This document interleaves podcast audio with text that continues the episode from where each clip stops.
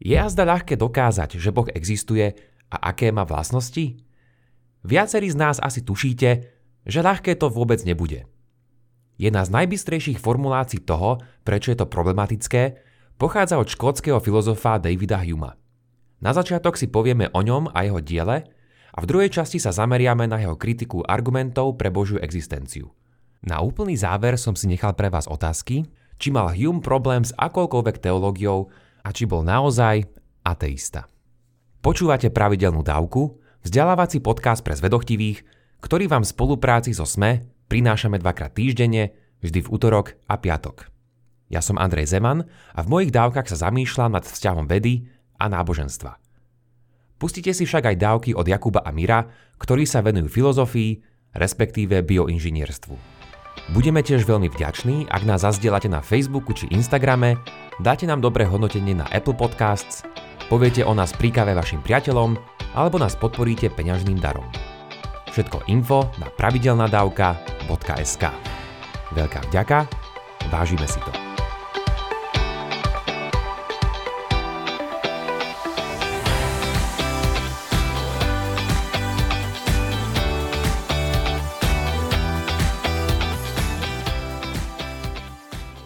Keby sa už v 18. storočí rozdávali Nobelové ceny za prínos vo filozofii, získal by ju takmer určite David Hume. Dokonca som si istý, že by tomu tak bolo aj v prípade, že by sa takáto cena udelovala len jedenkrát za storočie. A čo je dôležité pre nás teraz, ak by ju mohol niekto získať za prínos za uvažovanie o Bohu, asi by získal za toto ďalšiu zlatú sošku. Nedajme sa však pomýliť. To neznamená, že Hume sa stal len akýmsi zaujímavým pozostatkom dôležitým len pre tých, čo skúmajú dejiny filozofie. Je totiž významný nielen pre svoj lokálny časopriestor, ale je taktiež jeden z najvýznamnejších mysliteľov celej západnej civilizácie. Odborníci na Huma reagujú dodnes a bavia sa o tom, v čom a do akej miery mal pravdu.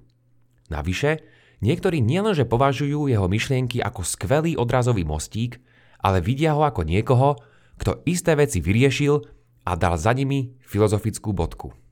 Jeden súčasný významný filozof napríklad nedávno napísal, že jeden z dôvodov, prečo už dnes nemáme riešiť otázku Božej existencie je, lebo túto zaujímavú kapitolu nášho uvažovania už definitívne uzavrel práve David Hume. Poďme teda trochu preskúmať, čím takým teda Hume prispel k debate o náboženstve. Na úvod začneme trochu jeho životom. Hume bol a stále veruje ten najznámejší škótsky empirik. To znamená, že na získavanie pravého poznania sa nemôžeme spoliehať len na špekulácie nášho rozumu, ale musí byť založené na našich zmysloch. Narodil sa v roku 1711 v Edimburgu, kde aj prežil väčšinu svojho života a zomrel v roku americkej revolúcie, teda v roku 1776. Prišiel do sveta, v ktorom mohol tvoriť relatívne slobodne, no stále žil v tieni niektorých nedávnych udalostí. Posledný Brit bol za náboženskú herézu upálený v roku 1612 a jeho iný britský spoluobčan bol ako posledný obesený za bohorúhačstvo v roku 1696. Povedal som, že Hume žil len v relatívnej slobode, čo vidno na tom, že pre svoje názory na náboženstvo mu bola odopretá istá univerzitná pozícia a svoje najznámejšie protikresťanské dielo radšej počas svojho života nevydal.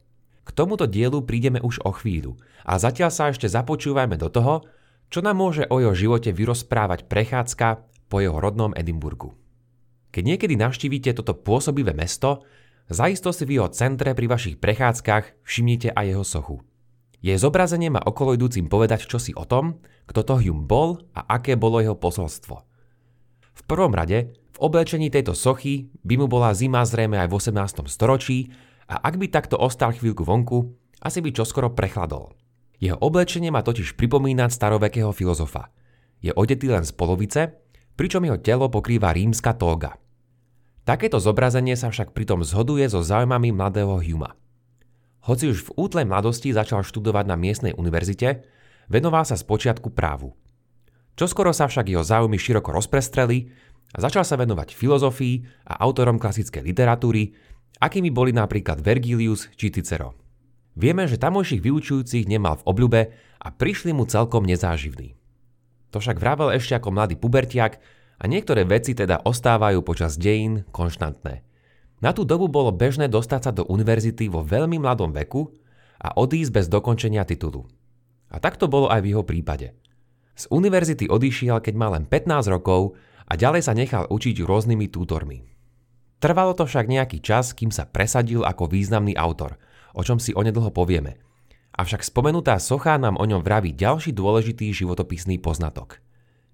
Hume je tu v sedacej polohe, svojou ľavou nohou stúpa na istý kamenný blok a na kolene pravej nohy drží ďalšiu kamennú tabuľu. Dnešná kvízová otázka znie. Aké dve významné kamenné dosky sú spomenuté v Biblii? Presne tak. Hume teda jednou nohou stúpa po desatore, no druhá doska na jeho kolene je prázdna.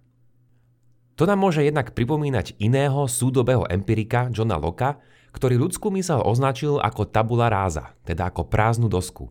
Podľa neho sme ako prázdne dosky, pretože sa vraj nerodíme s vrodenými ideami či poznatkami o svete, ale ako sme už spomenuli, všetko poznanie, ktoré máme a môžeme mať, je zmyslové.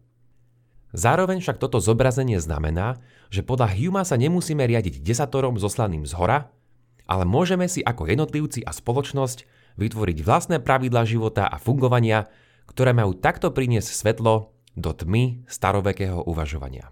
Nie je to teda asi náhoda, že Hume je označovaný aj ako hlavná postava tzv. škótskeho osvietenstva.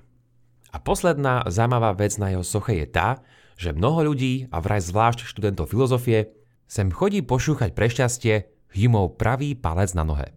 Od všetkého toho šúchania je už, nuž, dosť ošúchaný, čo už sa však nedá úplne povedať o jeho myšlienkach. A keď túto zvláštnosť treba zaiste brať s kúskom úsmevu, je to v skutku zaujímavý paradox. Keby to David Hume videl, zaiste by si placol po čele, keďže sa celý život snažil bojovať práve proti rôznym nerozumným poverám. Hume napísal svoje prvé dielo, nesúce názov pojednanie o ľudskej prirodzenosti, krátko pred dovršením 30. roku života. Dúfal, že ním zožne úspech, ale čakalo ho veľké sklamanie. Reakciami, ktoré sa mu ušli, ale aj celkovým nezáujmom o túto prácu, ostal značne zarmútený. Ironiou histórie je totiž to, že súčasní filozofi ho už považujú za ozajstné veľdielo. Napísali ste teda svoju prvú knihu a vo všetkých kníhkupectvách vám ju odmietli? Nezúfajte, O 300 rokov sa na vás budú filozofi pozerať už možno predsa len úplne inak. Bolo to práve v tomto diele, kde nachádzame niektoré z jeho najznámejších tvrdení a argumentov. Tie zahraniali napríklad to, že žiadne idei nemáme vrodené a že všetko poznanie pochádza zo zmyslov, že vo svete nemôžeme nikdy poznať práve príčiny udalostí, alebo že naša morálka je založená na vášniach. Viac o Humovej filozofii sa môžete dozvedieť v Jakubových dávkach 44 a 85. Hume začal byť presvedčený, že za tento jeho knižný neúspech mohol skôr jeho štýl než samotný obsah a v tomto mal v celku pravdu. Rozhodol sa preto skrátiť svoje pôvodné dlhšie vydanie a spravil z neho dve kratšie a zrozumiteľnejšie diela. Jedno z nich, ktoré je dôležité pre nás, sa volá Skúmanie o ľudskom rozume. Zároveň tu pridal totižto dve ďalšie kapitoly. Jedna niesla názov o zázrakoch a druhá o istej prozreteľnosti a budúcom stave. Obe obsahujú pôsobivé protináboženské argumenty a zvlášť prvá spomenutá kapitola o zázrakoch je dodnes tá známejšia. Hume v nej argumentuje za to, že v zázraky nemôžeme prakticky rozumne veriť. Na zázraky sa však pozrieme v budúcnosti v samostatnej dávke. Humovo uvažovanie o nich má však taký vplyv, že si môžete byť istí, že sa v nej objaví opäť. Pozrime sa teraz na to jeho najvplyvnejšie dielo, aspoň teda pokiaľ príde reč na otázku Božej existencie a vôbec samotnej filozofie náboženstva. Svoje uvažovanie spísal v diele s dialogovou formou, ktoré nesie názov Rozhovory o prirodzenom náboženstve. Je to dielo plné intelektuálneho pingpongu, teda mnohých argumentov a protiargumentov a jeho brilantnosť je viac pochopiteľná, keď sa dozvieme, že Hume ho svojou intelektuálnou niťou žil postupne, a to minimálne 15 rokov. Čo sa týka obsadenia, v diele vystupujú tri postavy. Skeptik Filón a potom teológovia Demeas a Kleantes.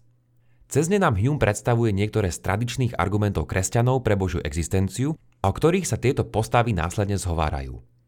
Hume tu na teistické argumenty reaguje s rešpektom, avšak pritom nesmierne pestro, bystro a ostro. V mnohom sú opakované a viac či menej používané až dodnes. Každý z nich by si zaslúžil aj dlhší komentár a na dnes nám úplne postačí ich základné predstavenie. V čom vidí teda Hume argumentačné problémy teizmu? Konkrétne tu spomenuté postavy postupne preberajú dva argumenty. Takzvaný argument z dizajnu a kozmologický argument. Pozrieme sa v krátkosti na oba z nich a tiež na to, ako ich chcel Hume so všetkou eleganciou viktoriánskeho gentlemana rozsekať na kúsky. Argument z dizajnu sa snaží z údajnej funkčnej dokonalosti tohto sveta vyvodiť jeho príčinu a to má byť jeho prvotný stvoriteľ a dizajnér, čiže Boh. Alebo jednoduchšie povedané, za každým dizajnom musí byť dizajnér. Zdá sa, že takéto uvažovanie dáva celkom zmysel. Za každou malbou je predsa maliar, za každými hodinami hodinár a za každým plagiátom plagiátor. Ak náš svet a vesmír má podobné znaky úmyselného dizajnu, musí byť za tým taktiež istý veľmi inteligentný, či priam božský dizajnér. Trochu však spomalme, hovorí Hume. K tomu záveru prichádzame príliš rýchlo. Hume napríklad namieta, že aj keby sa náš svet podobal na dizajnované hodiny, to ešte nijak neznamená, že za nimi len jedna osoba. Čo keď je za tým celá skupina staviteľov, robotníkov či mechanikov? Podobne teda, ani prítomnosť dizajnu v našom svete neznamená, že jeho dizajnér musí byť len jeden. Avšak uznajme na teraz, že je len jeden. Čo by však o ňom naozaj vravel tento svet? Je náš svet naozaj dokonalý, fungujúci bez problémov, prírodných katastrof či utrpenia? Ak sme úprimní, musíme priznať, že náš svet má od dokonalosti ďaleko. Ak aj za týmto svetom je teda dizajnér, možno to bol len taký mladý, nešikovný, neskúsený mechanik, ktorý vytvoril tento vesmírny nepodarok a nespokojný so svojím výtvorom sa ho nakoniec rozhodol opustiť. Hume cez postavy prizná, že hodiny vravia o existencii hodinára. Ako to však vieme? O tom vieme len na základe pozorovania mnohých hodín či hodinárov. Tu je však ten problém. Koľko vzniknutí svetov či stvoriteľov pri ich tvorení sme však pozorovali. Uhadli ste, neboli sme ani pri jednom, a len tento už existujúci svet je príliš malá vzorka, aby sme z nej robili veľké závery. Ďalší problém, na ktorom je celé toto uvažovanie založené, sa týka antropomorfizmu, teda na pripodobňovaní ľudských vlastností tým božím. Napríklad vidíme, že všetci hodinári musia byť pri tvorbe hodín veľmi zruční, inteligentní a s presným plánom pre všetky súčiastky. Podobne uvažujú aj mnohí kresťania. Pozrú sa na tento svet a z niektorých jeho vlastností tvrdia, že aj Boh musí byť teda nesmierne zručný, inteligentný a s prepracovaným plánom. Ale Hume vraví, prečo sa selektívne zastaviť len pri tomto? Nepoznáme totiž žiadnu mysel, ktorá by existovala bez tela. A teda, ak je za týmto svetom akási nadprirodzená mysel, mala by mať tiež telo. Alebo prečo by sme podobne nepriznali, že Boh musí mať aj oči, uši, nos a iné naše časti? Zdá sa vám takéto uvažovanie a zda absurdné? Presne tak – a to je práve tá Humová pointa. Buď dajme Bohu aj iné ľudské črty, alebo prestaňme využívať iba také podobnosti, ktoré sa nám hodia. A aj keby sme takéto analogie mohli robiť, museli by byť medzi rovnakými bytostiami. Napríklad, ak objavíme u ľudí krvný obeh ako William Harvey v 17. storočí, môžeme si byť istí, že krvný obeh je u všetkých živých, to jest aj neludských bytostí? Nie je ťažké zistiť, že nie – ak teda nemôžeme robiť závery o iných živých bytostiach, o čo menej by sme mali predpokladať, že takéto podobnosti môžeme očakávať u vesmírneho architekta. A navyše, prečo by sme mali vidieť náš svet ako mechanizmus? Možno je oveľa vhodnejšie vidieť ho ako organizmus. Rozdiel je v tom, že organizmus sa môže vyvíjať vo vhodnom prostredí sám od seba a nie mechanickým spôsobom, ako hodinár tvorí hodiny. Hodiny teda síce potrebujú hodinára, ale mačka nepotrebuje mačkára. Kto vie, ale je to teda aspoň možné, že svet mohol vzniknúť ako si organicky a nie mechanicky. Hume sa však ešte zďaleka nezastavil a chystá sa sekať ďalej. Tentokrát sa pustí do druhého známeho argumentu, tzv. kozmologického. Jeho verzí je viac, ale jedna z nich je tá, že tento svet musí mať nejakú príčinu, prečo existuje. Stavím sa, že ste to už niekedy počuli zhrnuté v tejto otázke. Prečo je vôbec niečo a nie nič? Naučme sa pri tomto argumente dva dôležité pojmy. Nevyhnutný a kontingentný. Ak je niečo nevyhnutné, musí to existovať. A to v minulosti, prítomnosti a budúcnosti. A tiež bez ohľadu na akékoľvek podmienky, ktoré tu boli, sú a budú. V prípade, že niečo nie je nevyhnutné, tak je to náhodilé, alebo filozofickým slovníkom kontingentné. Je to teda niečo, čo mohlo, ale vôbec nemuselo existovať. Kontingentný som teda nielen ja a môj mikrofón, vy či váš gramofón, ale všetko, čo sa nachádza okolo vás a všetko, čo niekedy začalo existovať alebo niekedy prestane. Ak je teda všetko okolo nás kontingentné, čo je potom príklad niečoho, čo existuje nevyhnutne? Takýmto príkladom má byť a zda neprekvapivo Boh. Boh má existovať nevyhnutne, bez toho, že by ho zapričinilo niečo iné. Ak by pritom niekedy nejaký boh nejak vznikol alebo niekedy zanikol, ako povedzme mnohí grécko-rímsky bohovia, jeho existencia by nebola nevyhnutná, ale tiež kontingentná. Kozmologický argument vraví niečo takéto. Svet sa skladá len z kontingentných vecí či bytostí. Prečo však vôbec takéto kontingentné veci existujú? Určite môžeme vysvetliť jednu kontingentnú vec pomocou inej kontingentnej a tu pomocou inej a tak ďalej, ale túto reťaz príčin vraj nemôžeme ťahať do nekonečna. Ak si tento sled príčin predstavíme ako vyciacu reťaz, naša skúsenosť je, že tá musí byť na svojom konci vždy o niečo zachytená, napríklad o nejaký klinec, a ten už nie je súčasťou tejto reťaze. Odstráňme tento klinec a celá reťaz spadne s rachotom na zem. A podobne zniejú aj niektoré kresťanské argumenty, ktoré tvrdia, že nám treba takýto, nazvime to, nevyhnutný kozmický kliniec, ktorý stojí na počiatku všetkých kontingentných príčin. Avšak nie pre Davida Huma, ktorý má na to opäť pár dôvodov. Pre Huma sa Boh nedá dokázať, aspoň nie tak, že sa kde si na kresle zamyslíme nad kontingentnosťou tohto vesmíru a vyjde nám z toho, že na jeho počiatku musela byť dáka nevyhnutná bytosť. Podľa neho žiadna nevyhnutná bytosť neexistuje, pretože ako tvrdí, Čokoľvek, čo si predstavíme, že existuje, môžeme si aj predstaviť, že neexistuje. Ak si takto môžeme predstaviť a potom nepredstaviť, že existuje Boh, Boh neexistuje nevyhnutne. Skúsim to vysvetliť ešte na príklade. Predstavte si váš stôl. Teraz si predstavte, že neexistuje. Ak si viete predstaviť obe situácie bez toho, aby vám tým spôsobili isté protirečenie, váš stôl neexistuje nevyhnutne, a je kontingentný. Otázka teda je, vieme si takto predstaviť a nepredstaviť aj Božiu existenciu? Hume tvrdí, že áno. Ak áno, Boh je teda podľa Huma kontingentný a vôbec teda nemusí existovať. Hume ešte dodáva aj svoj ďalší dôvod, ktorý však zrejme vidí ako slabší doplnok. Teológovia tvrdia, že všetky príčiny kontingentných vecí sa musia skončiť u nevyhnutne existujúceho Boha.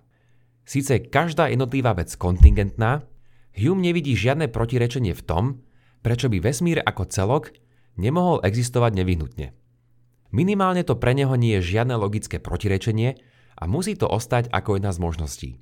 Humovo uvažovanie je pritom v trochu upravenej forme, mnohokrát používané aj pri dnešných diskusiách o kozmologickom argumente, ale to vás asi už neprekvapí. S jednou zaujímavou otázkou som však vydržal až doteraz. Ktorá postava v tomto rozhovore vôbec zastupuje hymnové názory? Odpoveď by sa mohla zdať jednoduchá. A teda, že ňou musí byť jednoznačne Filón, pretože práve ten používa tú najostrejšiu kritiku voči náboženstvu. Keby to však bolo také jasné, odborníci na Huma by sa na tomto vedeli zhodnúť, no diskutujú o tom dodnes. Aký majú teda dôvod na túto diskusiu?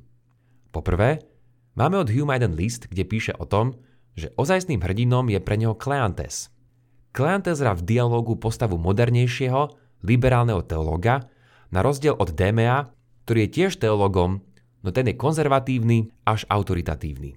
Kleantes tu pritom tiež prichádza s kritikou voči Démeovi, čiže kde liberálny teológ vyvracia svojho kolegu konzervatívca.